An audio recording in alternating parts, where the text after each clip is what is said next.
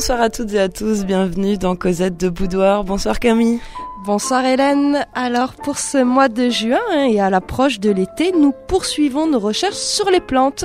Mais ce soir, nous nous penchons plus spécialement sur celles stupéfiantes, hallucinogènes, euphorisantes, excitantes, anesthésiantes. Bref, on va vous parler drogue. Mais oui, vous ne rêvez pas, on sombre totalement dans l'illégalité ce soir. Donc voici notre thème, une émission sexe, drogue and rock'n'roll.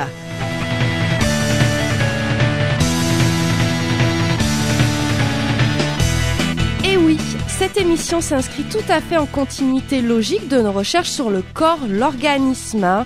Comment perturber nos sens, notre esprit.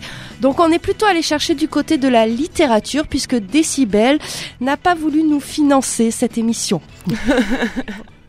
Impossible d'aller jusqu'à Amsterdam. Non, non, non.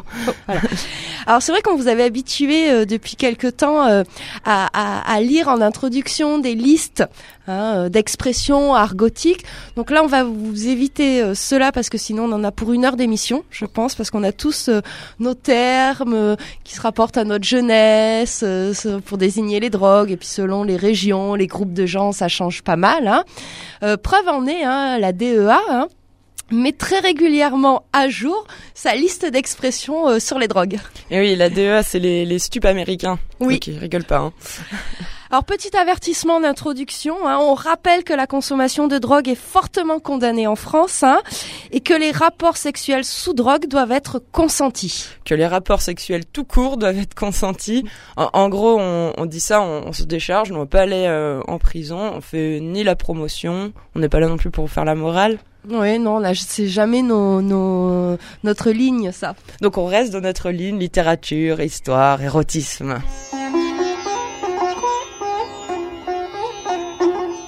Les drogues dès l'Antiquité, elles, elles- elles ont eu une dimension sacrée, hein, notamment dans les anciennes civilisations hein, où, euh, et même dans euh, de très nombreuses religions. Oui, on, a l'impression qu'il y a que les monothéistes en fait euh, qui prennent pas de drogue. Oui, un petit peu. hein. Euh, par exemple, l'usage du cannabis euh, est reconnu depuis euh, la période néolithique. D'accord. Et d'ailleurs, on va rester sur euh, cette première plante, hein, le cannabis, pour s'intéresser un petit peu à, l'islam, hein, et notamment au, Coran et au monde euh, arabo-musulman, puisque c'est là où on va trouver les premiers écrits hein, euh, sur cette consommation et cet usage de cannabis, qui prend une dimension sacrée aussi, puisqu'on avait même des sectes religieuses qui s'organisaient sur cette consommation de cette plante. On rattache souvent euh, la consommation de drogue à l'imaginaire euh, oriental. puisque c'est ce cannabis-là permettait d'accéder hein, au pouvoir, donc au pouvoir religieux, au pouvoir spirituel, au pouvoir politique, euh, voilà. Alors pour se mettre bien dans le bain, je vous propose un petit extrait des Mille et une nuits, hein, ce texte très représentatif du monde arabo-musulman. On est dans un hammam, un client hein, du hammam, hein, un usager du hammam va consommer du cannabis.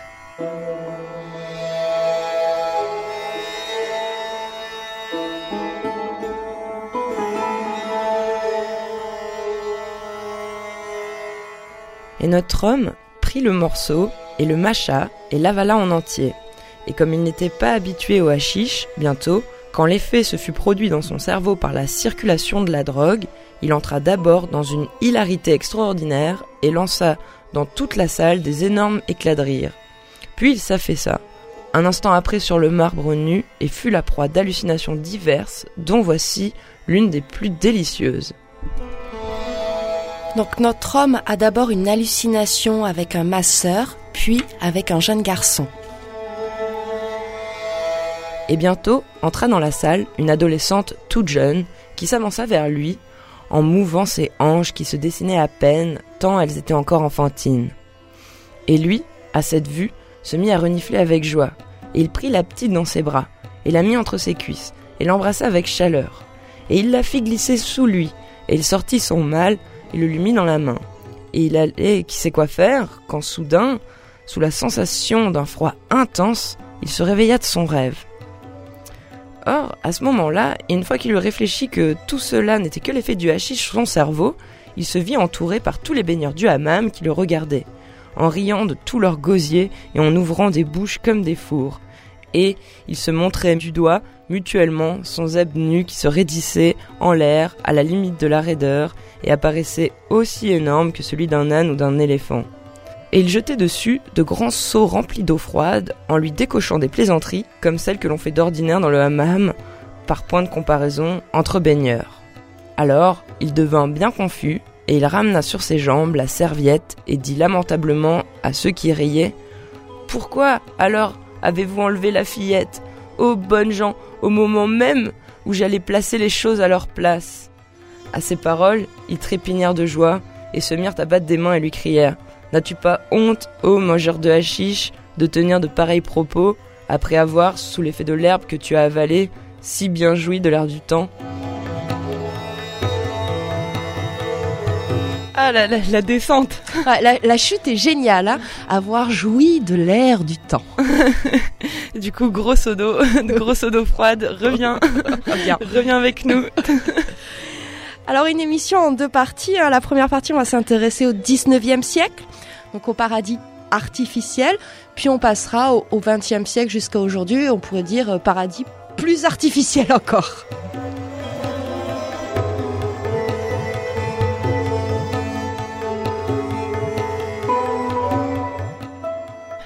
Alors tu évoquais le, terme orientalisme, hein. donc c'est vrai que dans ce début du, du 19e siècle, il y a ce courant euh, à la fois littéraire et artistique qui se met en place et qui accompagne aussi le courant romantique. Et donc ces deux courants euh, euh, vont interroger un petit peu les questions de normes, hein, mais aussi finalement le début de la psychanalyse. Hein. On pourrait faire référence à une sorte de proto-psychanalyse puisque les auteurs consomment des stupéfiants afin de, de, produire des trouvailles poétiques. Ces mêmes auteurs évoquent beaucoup hein, dans leurs textes cette nostalgie des époques précapitalistes et c'est pour ça qu'ils vont chercher du côté de l'Orient.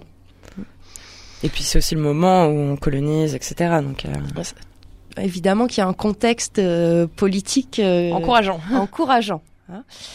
Alors, celui qui représente euh, peut-être le mieux ce courant orientaliste, c'est Théophile Gautier, hein, puisque lui, dès 1943, il évoque hein, le hashish et le cannabis dans ses nombreux textes, et surtout, il évoque sa consommation de cannabis.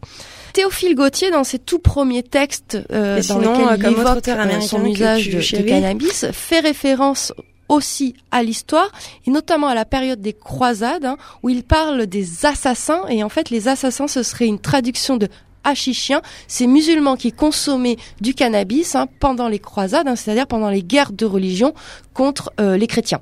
Et dans ses nombreux textes, il évoque notamment un personnage euh, particulier, le vieux de la montagne, qu'on retrouve aussi chez Rimbaud, qui était un autre consommateur de cannabis. Et je vais vous lire un petit extrait euh, des Illuminations, hein, ces, poèmes en prose écrits euh, par Rimbaud dans les années 1875.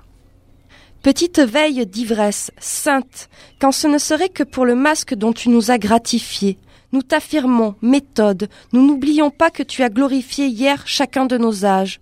Nous avons foi au poison. Nous savons donner notre vie tout entière tous les jours. Voici le temps des assassins. Les illuminations. Oui, le, recueil porte bien euh, son nom.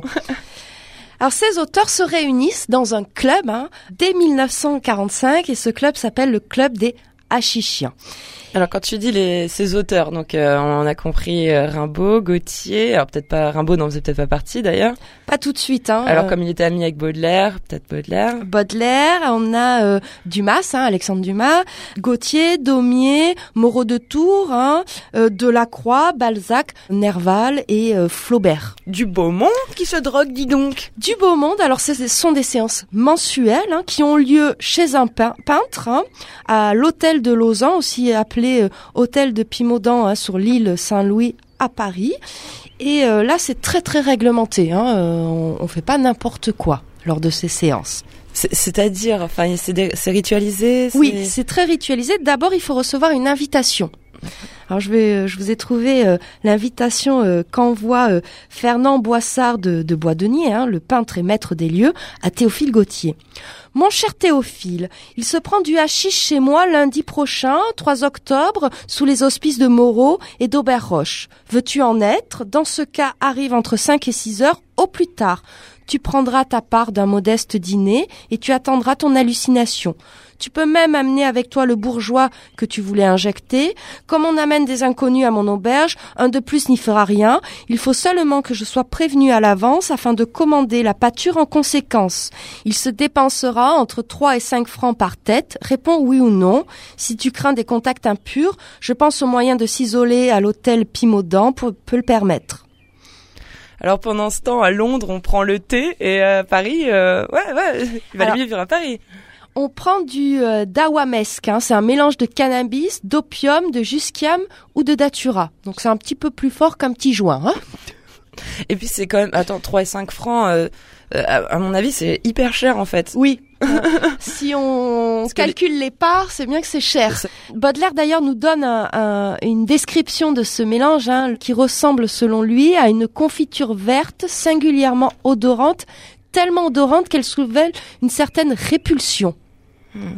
Donc c'était une sorte ouais, de pâte hein, qui mangeait à la petite cuillère sûrement. Dit-elle en grimaçant. Oui, puisqu'il nous dit même qu'il faut le délayer dans du café noir très chaud et le mm. prendre à jeun, comme ça t'es sûr que tout de suite ça fait effet. Au passage, le café est une drogue. Voilà. Alors ces petites séances de son consommation sont appelées les fantasias. Oh, très bien. Alors d'ailleurs, hein, on a des, récits, hein, des hallucinations de, ces auteurs, hein. et euh, je te propose que tu nous lises une des nombreuses hallucinations de Gauthier. et il avait publié euh, cette hallucination-là dans un petit reportage euh, paru dans, dans, dans, la presse le 10 juillet 1943. J'étais comme une éponge au milieu de la mer. À chaque minute, des flots de bonheur me traversaient, entrant et sortant par mes pores car j'étais devenu perméable, et jusqu'au moindre vaisseau capillaire. Tout mon être s'injectait de la couleur du milieu fantastique où j'étais plongé.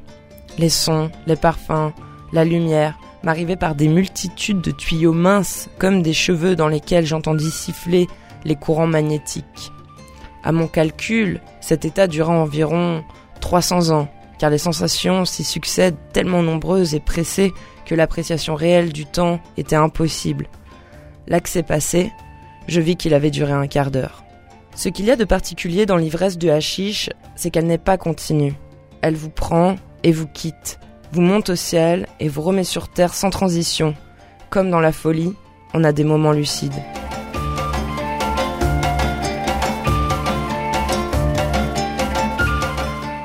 On peut se dire que Théophile Gautier est voluptueux très voluptueux. Hein. On voit bien qu'il fait que ses hallucinations perturbent ses cinq sens, hein, puisqu'il parle de la lumière, de la musique, des sensations. Alors cette idée de perturbation des sens, hein, on le retrouve aussi euh, chez Nerval, hein, puisque lui, il parle d'un pouvoir d'exacerbation de la sensibilité, notamment amoureuse, hein, puisque Nerval est un très grand romantique. Et puis Gauthier, il va même se voir en nymphe dans une de ses hallucinations, et ça va beaucoup le troubler, puisqu'il a l'impression d'avoir perdu son identité sexuelle. Mais il en a peut-être découvert une sympathique finalement, de se voir en nymphe. Voilà. C'est lors de ces séances aussi que Gauthier rencontre Charles Baudelaire, hein, puisque Baudelaire était venu en simple observateur, puis finalement va participer activement à ces petites séances. Oui, puis a activement écrit Les paradis artificiels. qui est quand même l'ouvrage de référence du 19e siècle sur la consommation de drogue. Alors ce livre, il est intéressant puisqu'il paraît en 1860, hein, il va faire plus ou moins euh, scandale Hein, puisque Baudelaire décrit euh, ces séances de consommation. Et surtout, ce qui est intéressant, c'est que ce livre est dédicacé à une femme, et je vais vous lire cette dédicace.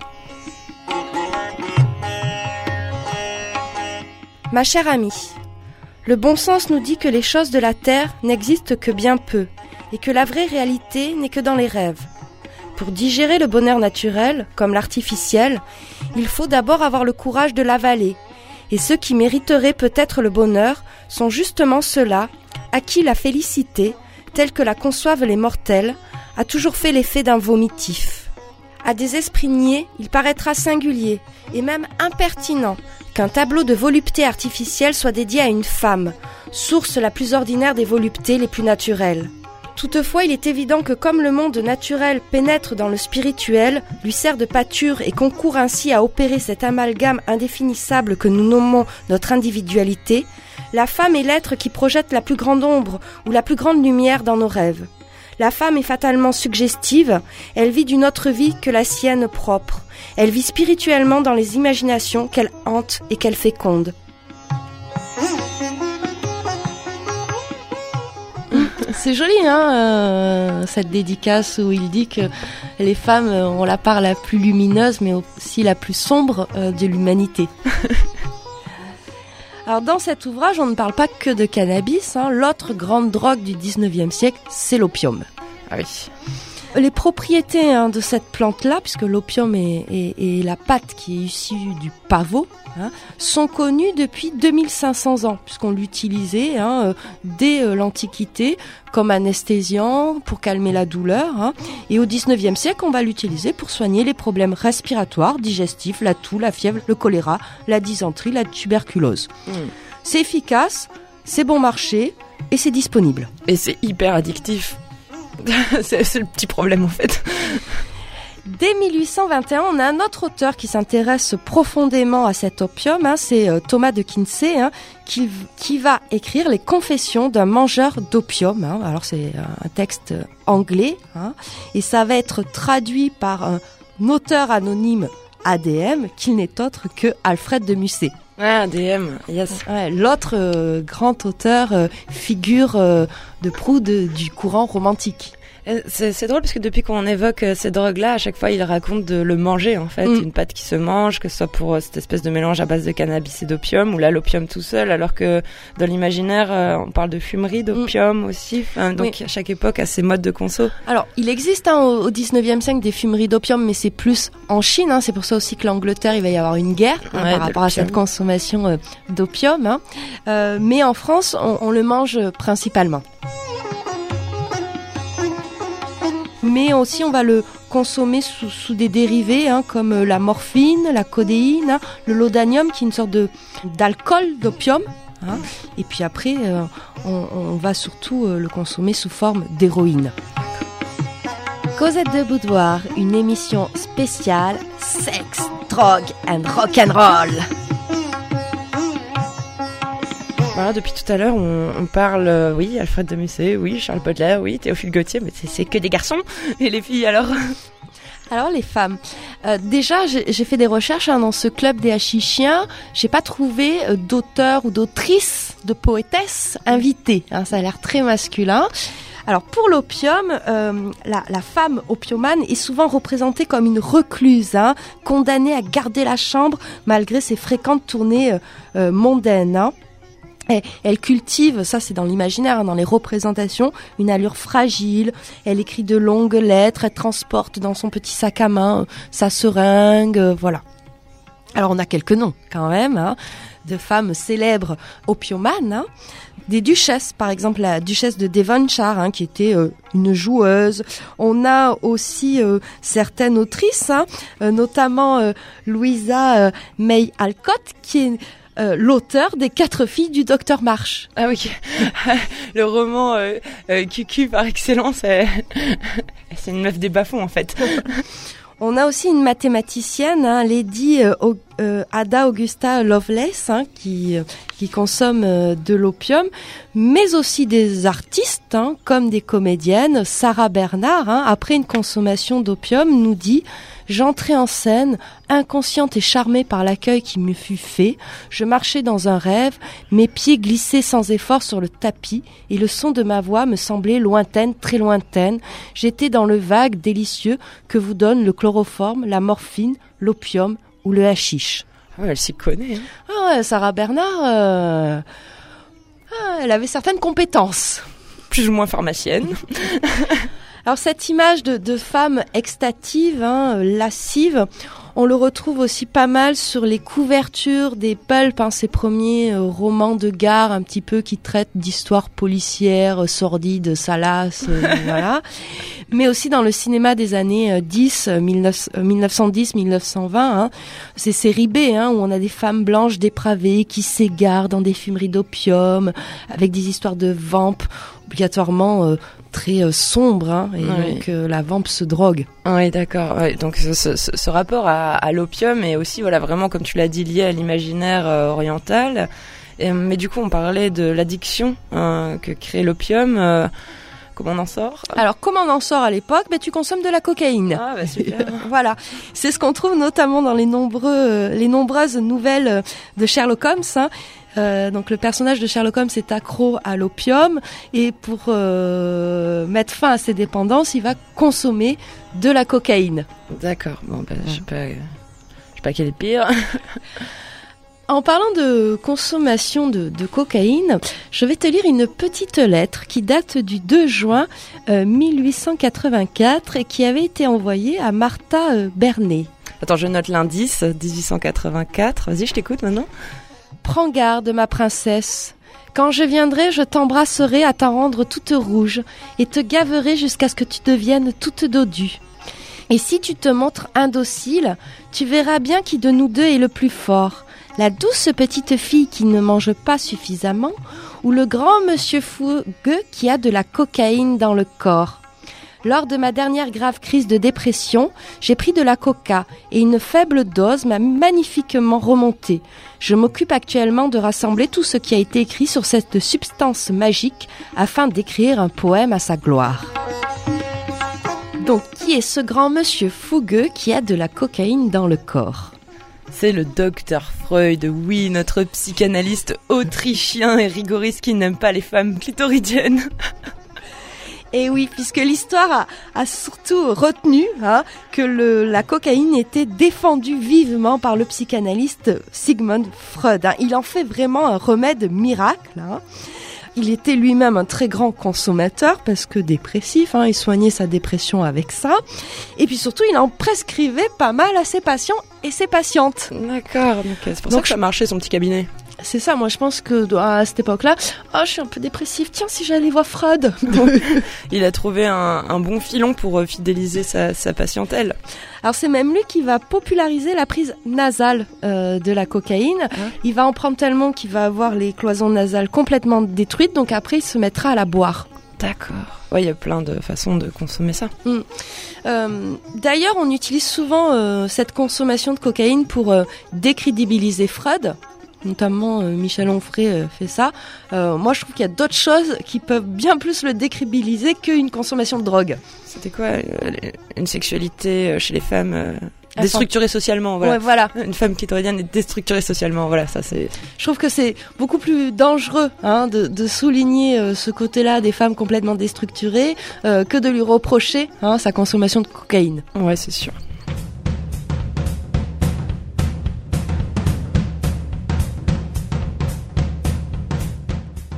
Alors dans les années 20, euh, hein, on, assiste un petit peu à l'apogée euh, de la cocaïne. Hein. Le monde du jazz, le monde du, des, auteurs surréalistes, des peintres surréalistes en consomment énormément. Kiki de Montparnasse, la grande muse euh, de tous les surréalistes, est complètement accro à la cocaïne, puis ensuite à l'héroïne.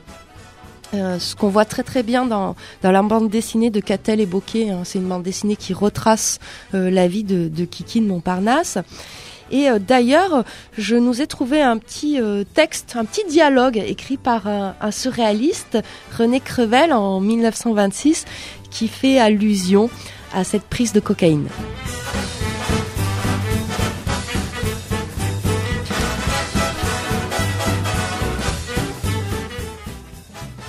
il n'y a pas que tes amis. On pourrait te faire des reproches jusqu'à demain. Les piqûres, par exemple. Quelle piqûre Ne prends pas cet air innocent. La cocaïne. Mais puisque je vous l'ai déjà dit cent fois, la cocaïne ne s'absorbe point en piqûre mais par le nez. Une pincée de poudre blanche sur une lime à ongles, on renifle et le tour est joué. Une pincée de poudre blanche sur une lime à ongles Pierre, tu te moques de ta mère, c'est mal. Je ne me moque pas, j'essaie de vous instruire. Ni ton insolence, ni tes mensonges n'auront raison de moi. Je sais à quoi m'en tenir. Toutes ces drogues se prennent en piqûre. Si vous savez mieux que moi, hein, vous vous êtes sans doute déjà piqué à la coco. Vous entendez? Pierre demande à sa mère si elle a pris de la coco. Un fils qui ose concevoir que sa mère soit ou était cocaïnomane, voilà bien le moment de répéter. Pierre, as-tu perdu tout sens du respect? Petit dialogue entre un fils et sa mère, hein, ça parle éducation. Hein, et euh, moi, ça me fait beaucoup rire. On voit que ça a toujours été compliqué les relations euh, parents-enfants. De même, les surréalistes vont aussi beaucoup consommer euh, de hashish, hein, notamment pour euh, l'écriture automatique, hein, libérer euh, la pensée et la créativité. Un petit lien avec notre club des hashishians là. Petit lien. On va rester dans ces années euh, jazzy, avec notre premier petit interlude euh, musical. Un très beau morceau de Nina euh, Simone, qui elle aussi a goûté un petit peu à pas mal de drogue.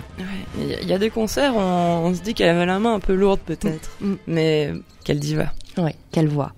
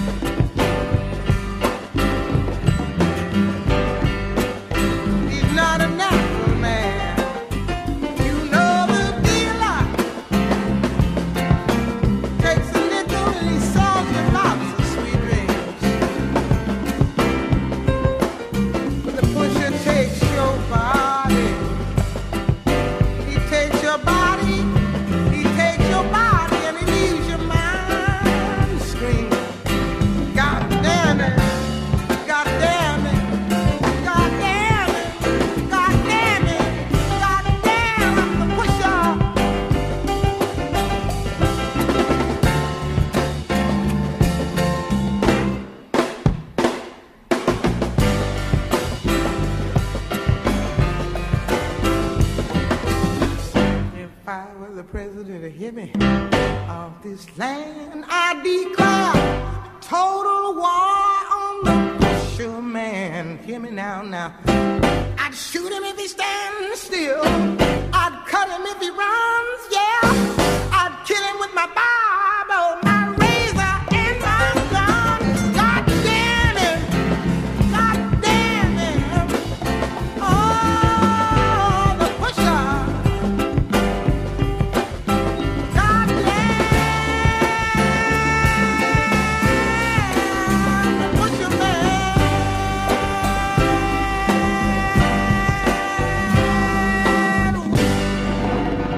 retour dans Cosette de Boudoir après Nina Simone pour cette euh, spéciale sexe, drogue et rock'n'roll. Nous arrivons euh, à la partie 2 Hmm de l'émission. Les paradis plus qu'artificiels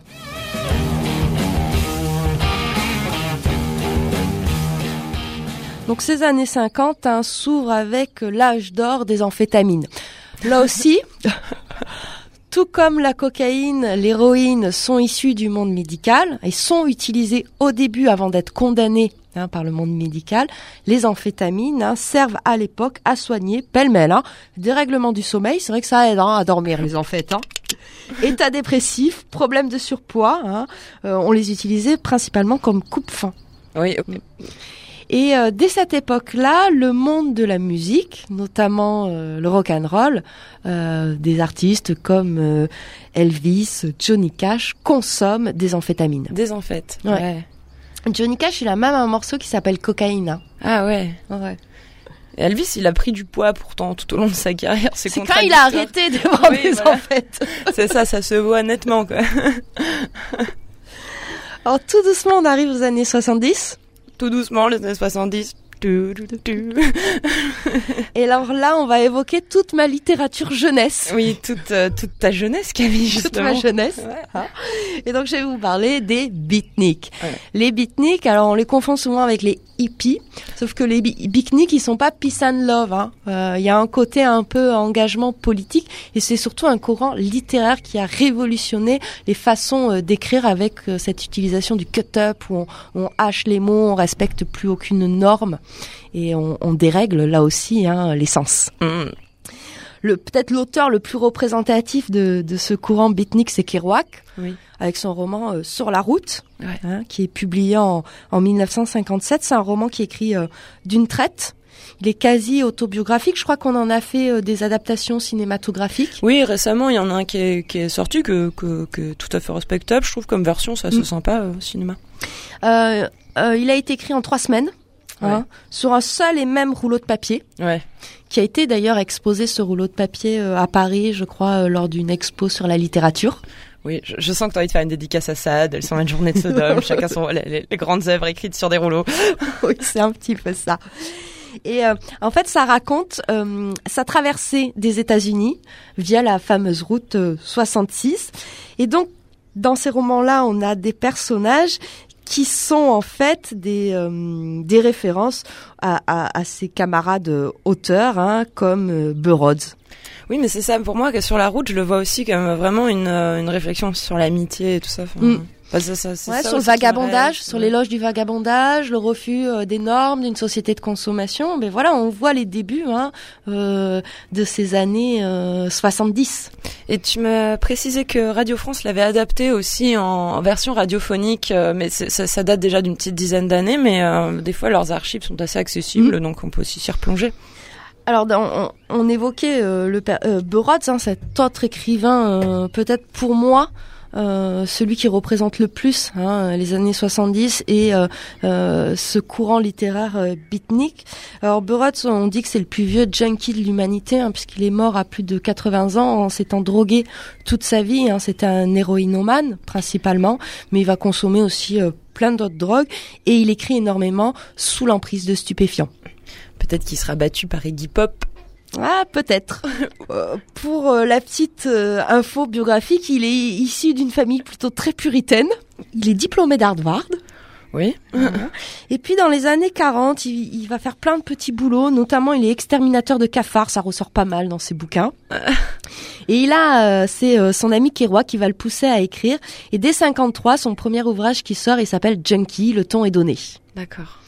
Alors il faut savoir que l'écriture de Burroughs c'est une écriture très complexe, très difficile d'accès. Je pense qu'il faut lire Burroughs entre, entre ses 17 et 23 ans, hein, sinon tu comprends plus rien, t'es trop vieux. C'est pas mal. Euh, euh, son ouvrage le plus connu, c'est Le Festin nu, hein, où vraiment il raconte euh, tous ses problèmes avec euh, l'héroïne, ses cures de désintox, ses hallucinations. Alors pour lui, l'héroïne, c'est un, c'est un singe qui te ronge. Il dit, hein, t'as beau être qui tu veux, tu te feras toujours avoir avec cette drogue-là. Mm. Celle qui gagne à la fin. Euh, Ce qui est assez juste. Hein. certainement. Euh, ses derniers ouvrages, c'est la trilogie Nova. hein, et euh, on, on dit de cette trilogie qu'une jeune fille euh, qui les a lus n'est plus tout à fait une jeune fille. D'accord. Alors moi, je vous ai choisi un extrait des Garçons sauvages. C'est un des, je crois que c'est l'ouvrage que je préfère de Burroughs. C'est un ouvrage qui est très euh, axé euh, euh, homo-érotique. hein. On n'a que des jeunes garçons. C'est surprenant euh, pour toi, Camille, euh, que tu aimes un roman où il y a aucune figure féminine. Il y en a aucune hein, dans, Aucune. dans cet ouvrage-là. Donc ce sont des jeunes éphèbes. C'est un peu un, un roman de science-fiction. Euh, ce sont des jeunes éphèbes qui euh, ravagent l'humanité. Voilà, c'est très violent. Les scènes, c'est très pornographique aussi. Alors je vous ai choisi un extrait euh, pas très pornographique, mais on sent déjà que ça arrive hein, dans cet extrait-là. Et euh, on voit un petit peu ces figures de, de jeunes garçons azimutés. tu nous lis un petit extrait des Garçons sauvages. Des garçons planeurs armés d'arcs et de fusils laser. Des garçons patins à roulettes, cache sexe bleu et casque d'acier. Des garçons sarbacanes nus, leurs longs cheveux flottant sur leur dos, un cris fixé sur la cuisse.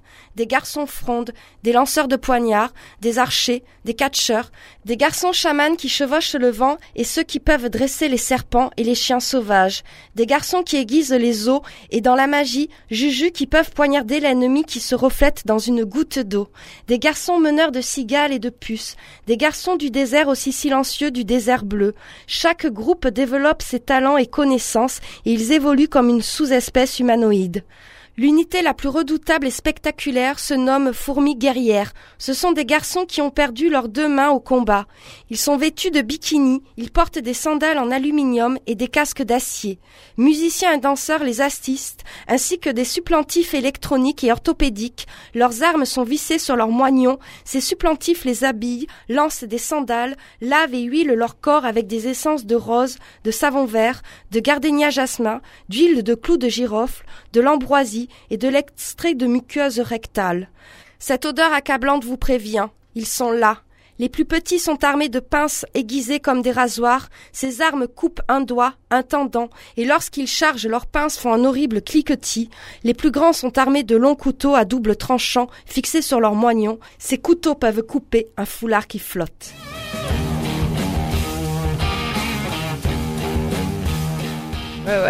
Donc ce texte, il est paru en 1969. hein. on a vraiment des, des scènes de- d'un sadisme euh, qui relèverait euh, des 120 journées de Sodome. hein. à peu près. This goes against your most basic survival instinct.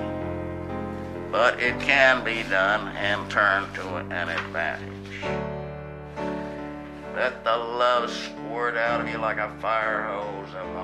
Et euh, petite euh, surprise, après ton, ton texte, Burroughs a aussi euh, chanté.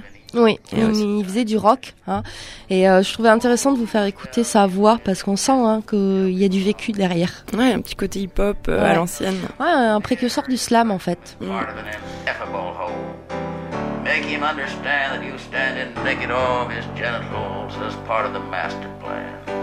Life in all its rich variety, do not falter. Et maintenant, euh, sans transition, cinéma. On avait deux sacs bourrés d'herbes, 75 plaquettes de mescaline, 5 feuilles complètes d'acide en buvard, une salière à moitié pleine de cocaïne, une galaxie multicolore de remontants, sédatifs, hilarants, larmoyants, criants. En plus, une bouteille de tequila, une bouteille de rhum, une caisse de bière, un demi-litre d'éther pur et deux douzaines de poppers. Donc on a eu besoin de tout ça pour le voyage. Et quand on démarre un plan drogue, La tendance, c'est de repousser toute limite. Voilà, vous aurez peut-être reconnu. Ah, ah, ah, t'as reconnu Camille Eh oui, c'est Las Vegas Parano. Eh oui. presque les scènes, la scène d'ouverture, presque. C'est ça, au moment où on est au-dessus du coffre et qu'on fait l'inventaire avant le départ. Donc c'est un film culte hein, sur les drogues. Qui n'a pas vu Las Vegas Parano dans sa jeunesse Mais il faut savoir qu'à la base, c'est un roman, un roman d'un Hunter Thompson, qui est pas l'inventeur, mais qui popularise le principe du gonzo journaliste. Alors le gonzo journaliste, ça naît dans les années euh, 50-60 et c'est une enquête journalistique axée sur l'ultra-subjectivité.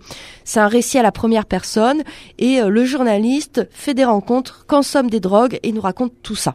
Évidemment, euh, le côté subjectif est euh, renforcé, hein, c'est vraiment voulu. C'est pas forcément plus faux hein, d'ailleurs. C'est pas forcément euh, plus faux. Alors Hunter Thompson, moi j'aime beaucoup aussi son autre roman qui s'appelle Rome Express, qui se passe sur Cuba, mais ça devrait te plaire. Et là aussi il y a des drogues, euh, il y a des soirées, euh, il y a du cul, enfin voilà. Sexe, drogue et rock'n'roll dans Casette de Boudoir. Alors c'est Tom Wolfe qui est décédé euh, le 17 mai euh, dernier. Hein, là aussi à un âge très très avancé, hein, plus de 80 ans. C'est encourageant pour ceux qui se droguent. Hein. Voilà. Alors Tom Wolfe, lui, c'est pas l'héroïne, c'est le LSD qu'il aime. Il a même écrit un ouvrage qui s'appelle Acide Test, hein, où il suit un, un- un groupe, hein, les euh, Mary Pranksters, Ouais, les Merry Pranksters. voilà, qui parcouraient euh, les États-Unis dans un bus, qui jouaient du rock'n'roll et qui prenaient du LSD. Voilà, voilà. Un joli programme.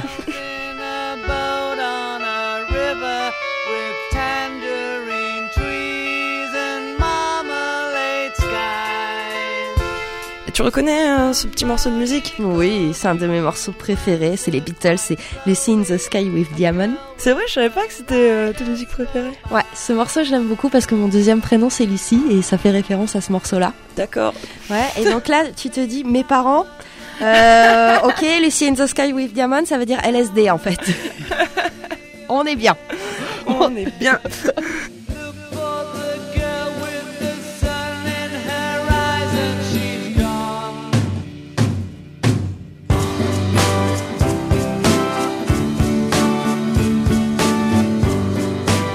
Alors, le LSD, la drogue des années 70. hein. Donc c'est une substance complexe qui est obtenue à partir de l'ergot de seigle.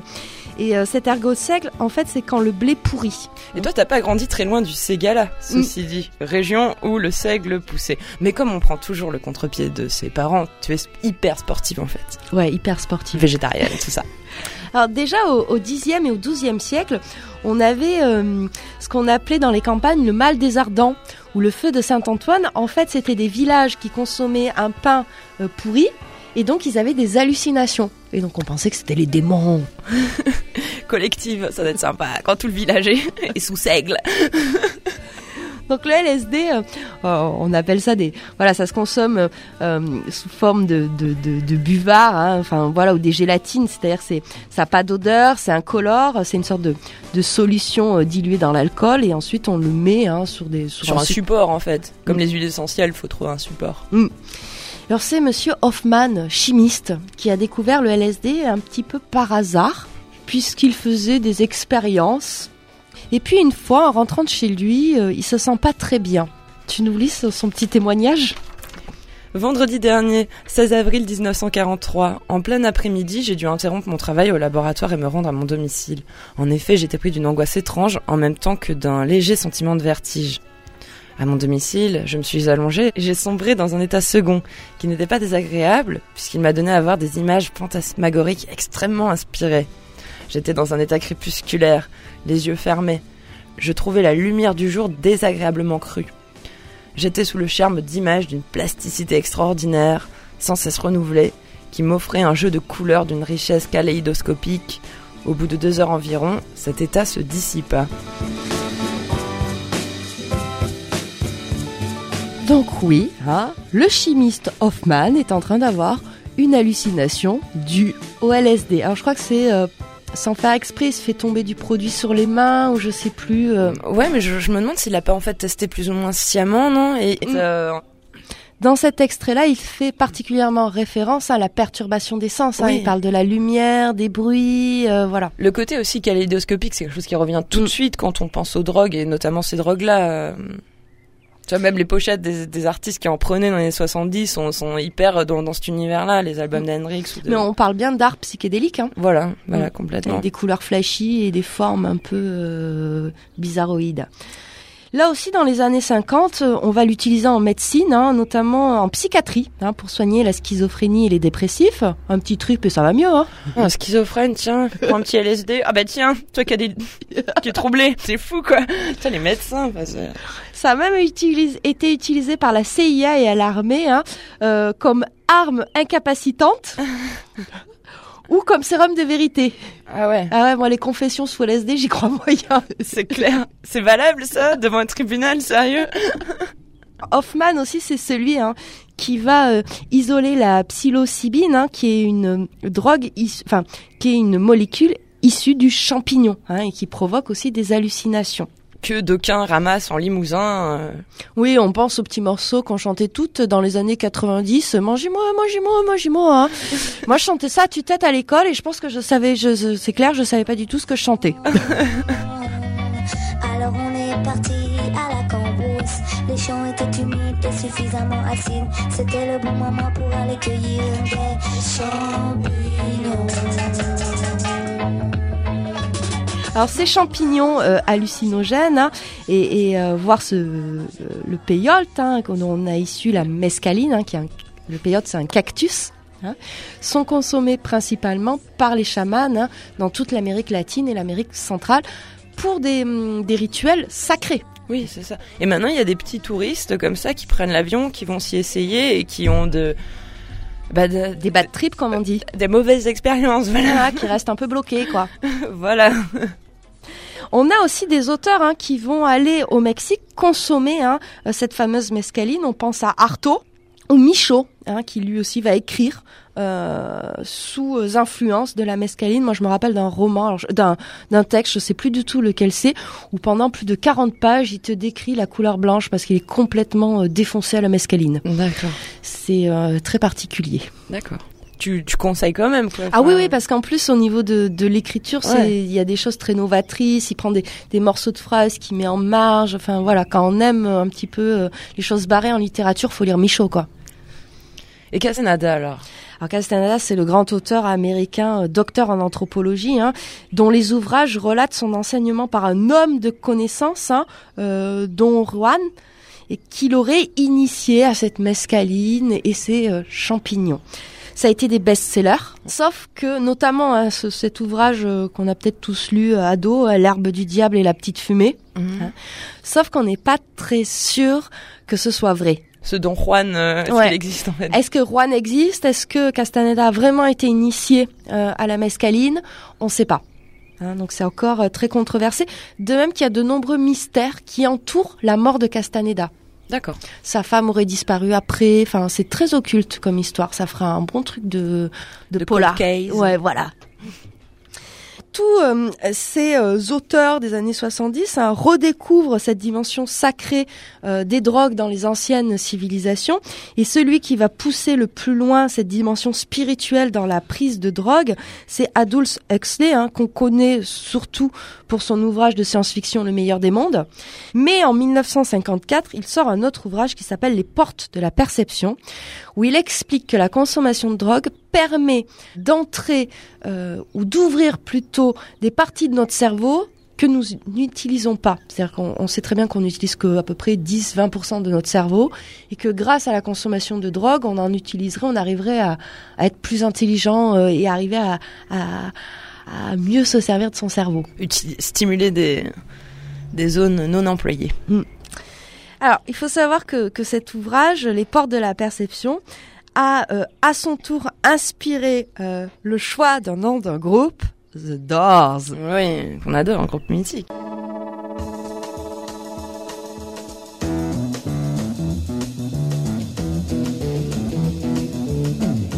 Alors ce morceau-là, tout comme euh, le morceau Lucy in the Sky euh, with the Diamond des Beatles, sort en juin 67 et c'est le début de Summer of Love.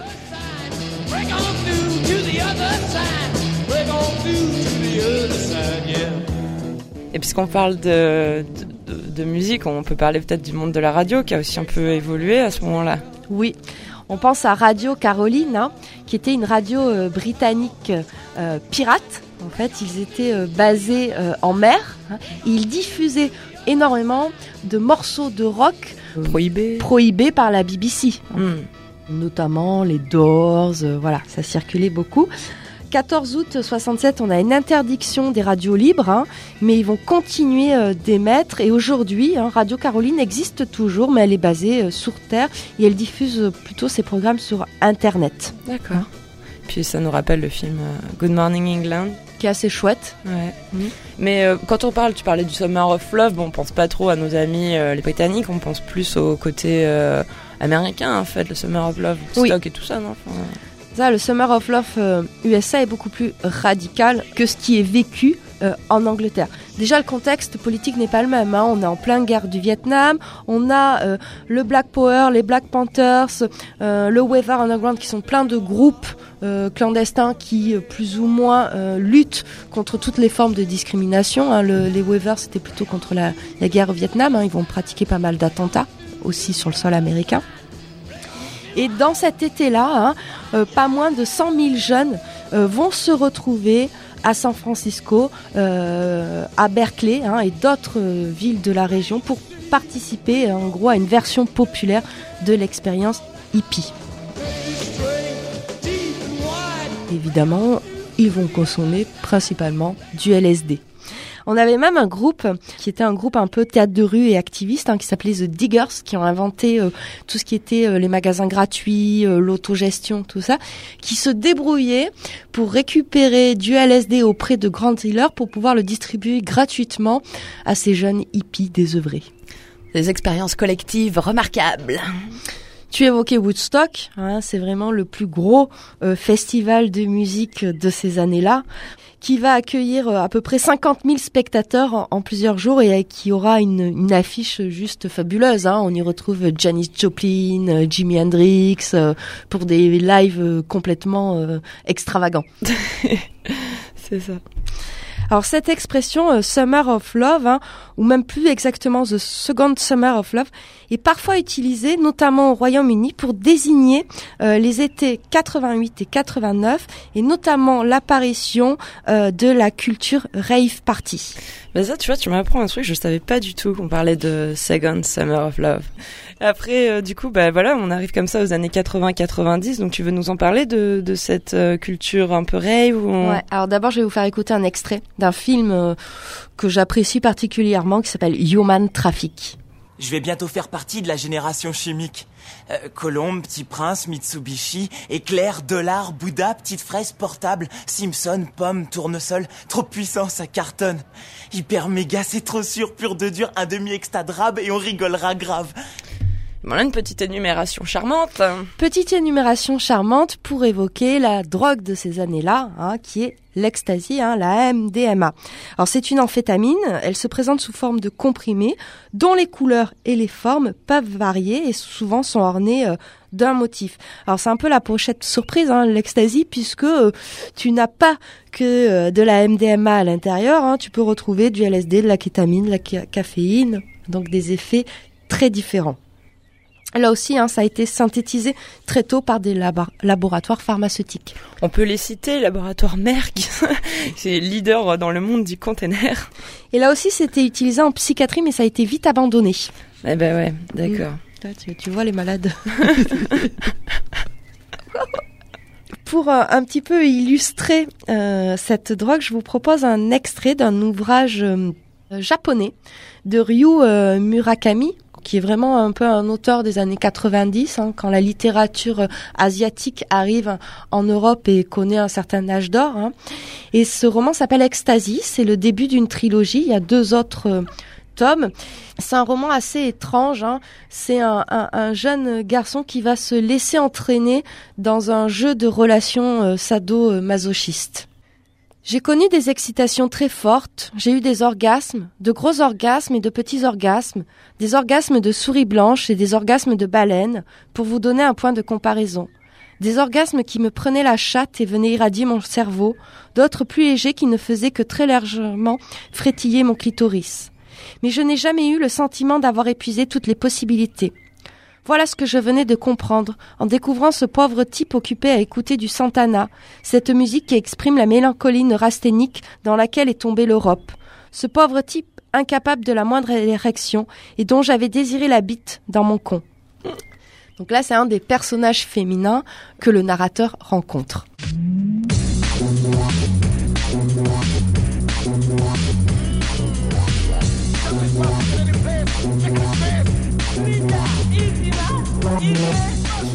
Alors voilà ce qu'on écoute comme style de musique euh, dans ces années-là, hein, et ce qu'on écoute en technival ou en rêve party. Donc ce sont des fêtes qui sont totalement illégales. Hein. C'est né en Angleterre en opposition à la droite dure finalement de Thatcher. Ouais. Hein. On va avoir plein de jeunes qui euh, vont euh, prendre la route, qu'on va nommer les travelers, hein, et qui vivent en camion. Et euh, les plus connus sont peut-être les, les Spiral Tribe, et c'est eux qui vont amener cette musique-là en France dans, au tout début des années euh, 90. Donc les premières teufs en France, c'est été 91, avril euh, 92. Très très rapidement, ça, ça prend bien en France. hein. et puis moi, c'est un peu ma jeunesse aussi. Hein. On allait en, en teuf les week-ends. hein. Et euh, ça va même aller à des très très grosses rêves parties. On se rappelle celle de Floirac ou de Marcillac en 2001, voire du Larzac en, en 2003. C'est énorme le nombre de participants. Mais c'est très vite aussi condamné et des lois vont interdire hein, ces rassemblements-là. Alors, ils existent encore aujourd'hui, hein, notamment pour le 1er mai, mais euh, il y a des saisies aussi, et puis c'est très vite aussi devenu quelque chose de un peu de supermarché des drogues, alors qu'à l'origine, il y a quand même quelque chose de politique. hein. Il y a vraiment cette idée de zone d'autonomie temporaire. Et puis un intérêt pour la musique aussi. Ouais. Alors que, oui, comme tu dis, maintenant c'est peut-être plus euh, supermarché de drogue, quoi, Mm. comme pas mal de festivals aussi. Enfin, Oui, et puis on parle de free party hein, à l'époque, donc c'est vraiment cette idée de, de totale liberté. d'accord. Alors il y a deux films vraiment qui représentent euh, ces années 90, hein, c'est Transpotting et Requiem for Dream. C'est deux films générationnels et nous on fait partie de cette génération hein, qui a été marquée euh, par ces deux films-là. À la base, c'est deux bouquins, il faut le savoir, et je vous conseille fortement de les lire. Et ils ont marqué l'histoire à la fois par leur bande originale, leur bande son, qui sont juste Ouais. magnifiques, et aussi leur façon de, de filmer. Ouais, complètement. C'est assez novateur. euh, D'un coup, des, des sensations justement, euh, des gros plans, euh, beaucoup de bruitage. euh. Bah d'ailleurs, on, on écoute un petit extrait de, De pour se Transpotting. rappeler. Ouais, Transpotting. Alors, Transpotting, ça raconte hein, les péripéties d'un d'un groupe de jeunes héroïnoïdes.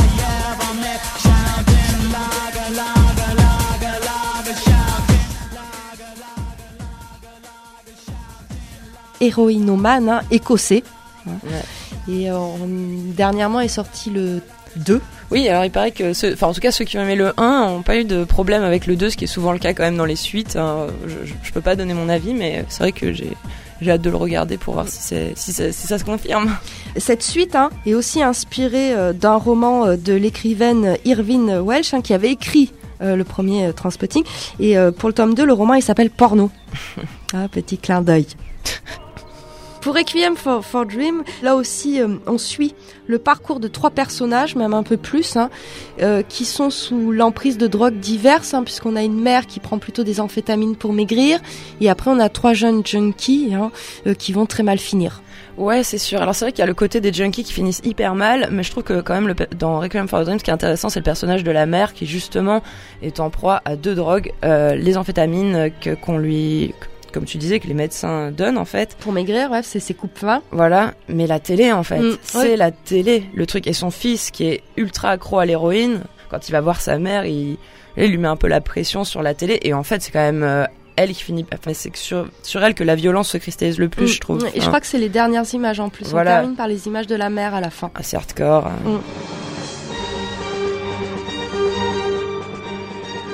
La musique a, a marqué les esprits. Hein. Euh, moi, je peux pas l'écouter sans parce ouais. que je- ça me renvoie automatiquement aux images du, du film. Et en fait, c'est un thème de Mozart. Re, euh, re- bien sûr, Remix, instru- ouais. instrumentalisé pour le film.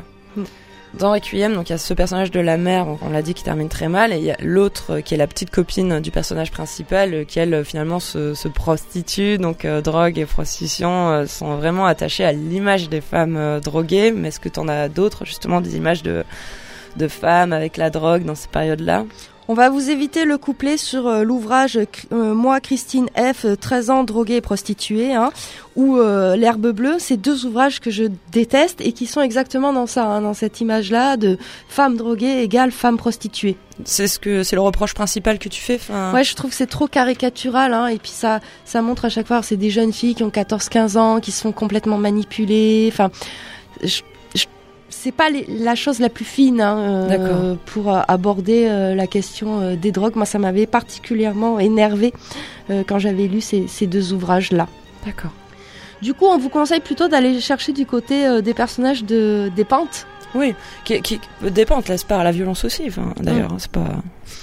Euh, c'est vrai que dans le baise-moi, elle consomme beaucoup de cannabis. Ouais. Hein. Mais euh, même Despentes hein, reconnaît être une utilisatrice de drogue. Hein. Elle le dit clairement, le film Baise-moi n'aurait jamais pu être fini euh, sans cocaïne. Elle a aussi écrit des romans sous coke, elle le dit. Ouais, les jolies choses. Hein. Elle dit qu'elle a bouclé en 3-4 jours parce qu'elle prenait de la coke. Hein. Et elle te le dit, ça débloque des trucs. Un petit extrait de, de Despentes. Allez. Ouais. Euh, extrait de Vernon. Subutex. Et oui, son dernier roman. Tome 2. Hein. Euh, Subutex, hein, c'est euh, le produit de substitution quand t'es accro à l'héroïne. Et que tu vas à la pharmacie pour t'en sortir. Ouais. Elle danse. C'est collectif. C'est une folie. Ce serait idiot de se rétracter. Et elle ne danse pas pour montrer aux autres qu'elle chaloupe encore bien pour son âge. Son bassin se balance comme en montée d'extasie. Sauf qu'elle ne prend rien. Et elle commence à sentir le son lui rentrer dans les mains, lui délier la nuque, et autour d'elle, tous les corps sont dans le même état. Elle danse et elle a posé le cerveau, et ça la débecte de la mettre. Donc le lendemain, elle pense à autre chose, mais elle danse pour se sentir verticale. La plante de ses pieds se connecte au sol et elle est défoncée. Des étoiles lui dégringolent dans le ventre, comme si ça avait toujours été leur place. Elle danse en pensant aux morts et elle danse avec eux. Elle danse en pensant à tout ce qui a disparu et qui pourtant existe encore, intact, aussi facile à redéployer que comme si elle ouvrait un livre en deux et que les images avec les sons, les odeurs et chaque grain de peau se déroulaient. Elle danse parmi les autres et elle reconnaît leur présence. Il y a un lien entre tous. Ils sont heureux d'être ensemble avec la même imbécilité qu'on éprouve quand on est récemment amoureux. Sauf que là, ils sont une trentaine et elle à eux sans même y prêter attention. Ils sont un seul corps qui ondule et ça leur plaît d'être là. Impossible de dire ce qui déclenche ça. Cosette de Boudoir, une émission spéciale sexe, drogue et rock'n'roll.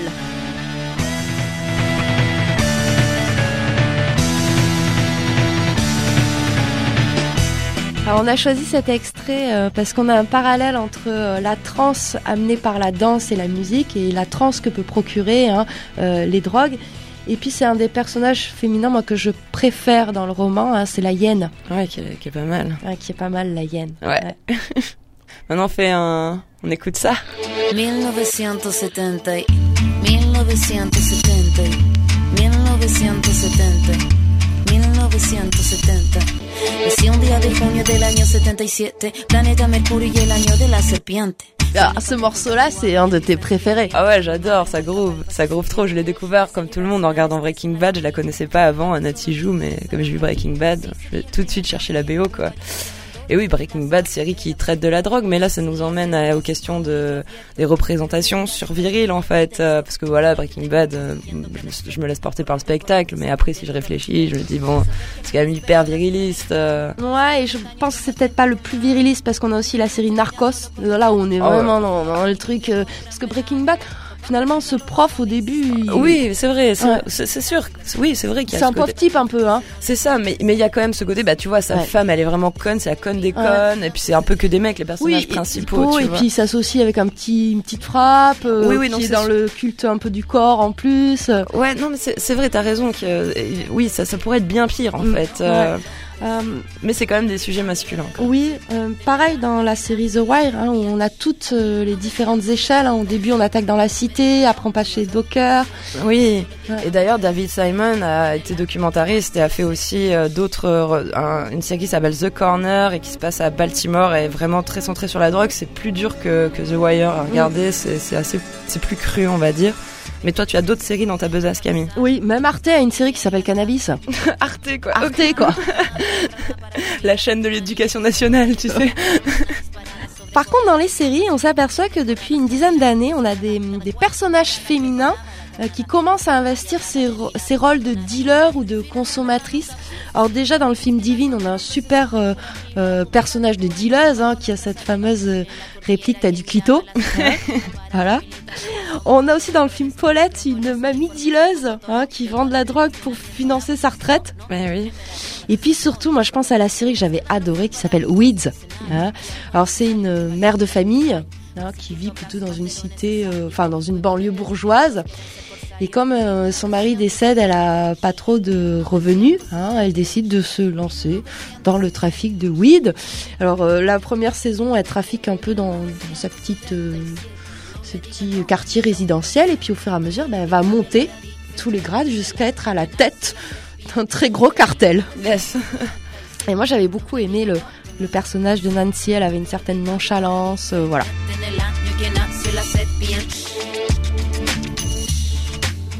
Pour ceux qui aimeraient connaître hein, les nouvelles drogues chez les adolescents, si on reste sur la thématique de la série, je vous conseille Skins, D'accord, Skins. Euh, Mm. Série britannique. série britannique où on suit une bande de d'ados euh, et on suit en fait euh, toute leur virée, euh, leur week-end défoncé, voilà. Alors peut-être que si vous êtes parent d'adolescents, évitez de regarder cette série. Dernièrement, on assiste à un, à un nouveau phénomène, phénomène hein, le chamsex.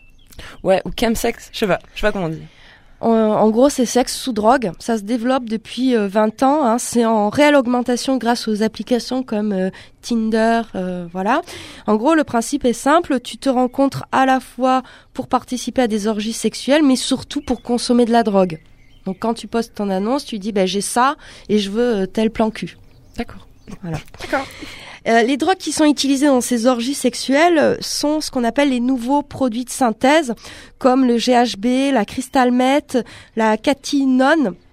la- Ah, c'est- pas des bonbons, hein. Non, la méphédrone, euh, c'est des drogues de synthèse qui ne coûtent pas cher, qu'on peut commander sur Internet, hein, qui sont livrées. Et euh, alors, soit elle se sniffe ou elle s'ingère, mais aussi on a une version plus trash, hein, qui est euh, le slam, où là c'est carrément euh, des produits de synthèse qui sont injectés par intraveineuse. Ouais, c'est vrai que ça fait un peu. euh, Ouais, c'est- c'est-à-dire qu'à côté, le popper, ça fait gentiller. Hein.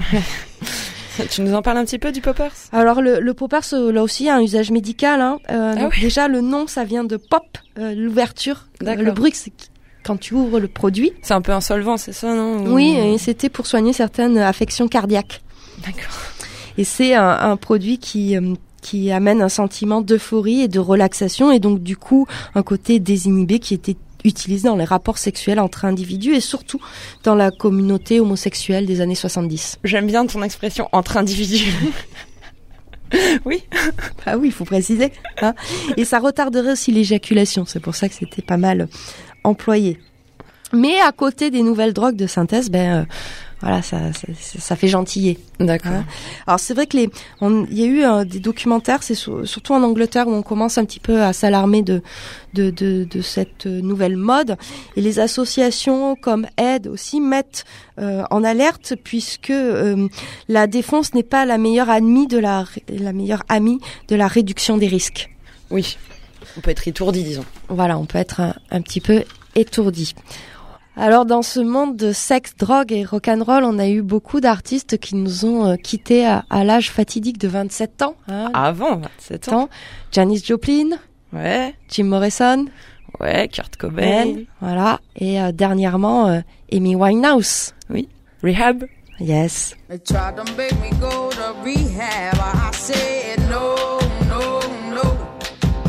Yes, I've been black, but when I come back, no, no,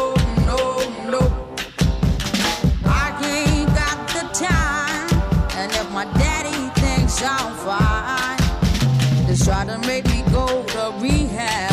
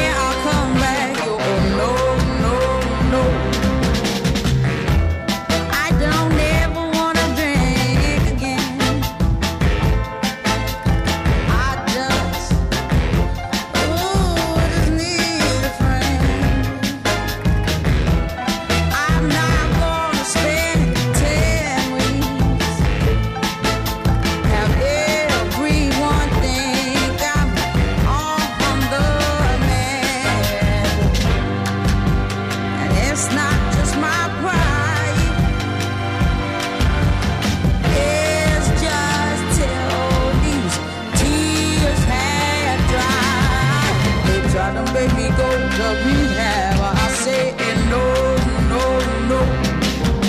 Yes, I've been black, but when I come back, you no, no, no. I ain't got the time, and if my daddy thinks I'm fine, he's trying to make me go to rehab. I won't go, go, go. Et oui, oui, Amy Winehouse, très belle voix nous parle de, de, ses, de ses cures, rehab. C'est cure et qui a dit à son papa, je veux plus y retourner, quoi. Je veux pas y aller en cure. Ouais. Ouais. Bah, elle y est pas allée trop, en fait. Elle y est pas allée trop, hein. Ouais, non. Euh, pour conclure, euh, on, on voit bien que notre imaginaire collectif hein, rattache beaucoup cette idée de volupté hein, aux drogues. Ouais. Lascivité, sensualité, euh, dans l'érotisme, ça va avec la consommation de drogue. On peut souligner peut-être hein, euh, cette hypocrisie euh, qu'il existe euh, en France et dans certains pays européens, notamment par rapport à la consommation de cannabis, hein, puisqu'on est un des pays les plus répressifs, mais on est encore un des pays qui consomme le plus. C'est-à-dire qu'on se préoccupe peu de la santé publique, en fait. Euh, en, le rendant illégal, en le maintenant dans l'illégalité, euh, c'est comme si finalement il n'y a aucune décision euh, politique, euh, enfin, qu'on a juste un discours moralisateur, mais que ça aide pas, quoi. Voilà, et ça aide pas notamment les associations hein, Voilà. à travailler sur la réduction des risques, hein, notamment euh, dans la transmission de l'hépatite C, du sida. Alors il y a beaucoup d'assos qui ont mis en place hein, ce qu'on appelle les kits de sniff propre ou de voilà, ou même Les euh, salles de shoot, shoot, aussi, mais ouais. tu vois, à Paris, il y a tout ce truc, euh, voilà, dans les arrondissements bourgeois, on n'en veut pas. On préfère mettre ça sous le tapis aussi, quoi. Enfin, Mm. Comme ça n'existait pas. On a bien vu qu'il était difficile hein, de, de rendre compte de la visibilité des femmes dans ce monde-là. hein. Encore aujourd'hui, c'est très tabou, hein, euh, les femmes qui consomment des drogues, notamment dans les recherches en médecine. On, on fait peu de recherches, par exemple, sur consommation de drogue et maternité. Non, les drogues des femmes, Camille, c'est le thé, c'est ce genre de drogue-là, quoi, tu vois. Oui, c'est clair. Elles, Elles peuvent- sont gentilles elles sont gentilles. Hein. et douces. Ouais. Et pourtant, à l'inverse, dans la culture populaire, que ce soit au cinéma, dans les séries, on voit de plus en... Elles, elles sont visibles. Ouais. Donc là aussi, à un moment, il va falloir qu'on fasse tomber ce tabou-là, quoi. Bon, maintenant, je te propose, puisqu'on a quand même, euh, voilà, on a fait l'histoire euh, des drogues, on n'en a ni fait l'apologie, ni la condamnation, mais je te propose qu'on énumère d'autres drogues. Le café, Le thé, le chocolat. le sucre, Attends, je cherche. la télé, Ouais, la les télé. réseaux sociaux. Voilà, Internet, ça, ça peut en être en fait. Oui, parce que euh, c'est aussi quelque chose qui isole, euh, où t'es dépendant. Où t'es bien dans ton monde. Euh, voilà. Et c'est Baudelaire qui disait Anywhere out of the world. On terminera comme ça. On terminera comme ça. Cette émission était pré- préparée avec une multitude d'ouvrages, hein, notamment des recueils, saveurs de chanvre, rêves et cauchemars sous opium, drogue et voyage, un peu d'encre sur la neige, voilà. Non mais tu l'as préparé sobrement émission. Sobrement. Ah. Totalement sobrement. D'ailleurs, on va laisser un petit footing là. Ouais. À minuit et demi, Avec un peu de dopage. petit pot belge. Sur ce, hein, je pense que vous êtes prêts euh, pour votre été et attaquer la saison des festivals euh, en toute sécurité. Voilà. Nous, on va prendre des vacances. Des Hein petites vacances. Des petites vacances, même des grandes vacances. On se retrouve en octobre pour une autre saison de Cosette, on espère. Mais peut-être qu'on se verra un peu dans l'été. Hein. Vous nous entendrez peut-être? Eh oui, puisque Camille euh, prend son micro. Et je vais me balader. Yeah. Alors, euh, bien, on se dit bye bye. Et puis, euh, comme d'habitude, vous pouvez retrouver cette émission sur notre site, decibelfm.fr, sur l'audioblog d'RT Radio. Bien sûr, il faut toujours suivre le Facebook Cosette de Boudoir, euh, toujours enrichi par Simone. Et puis, euh, aussi, le petit Instagram. Ouais, et puis comme ça, vous pourrez suivre nos, nos aventures de l'été. Bye bye. Voir si on a été sage.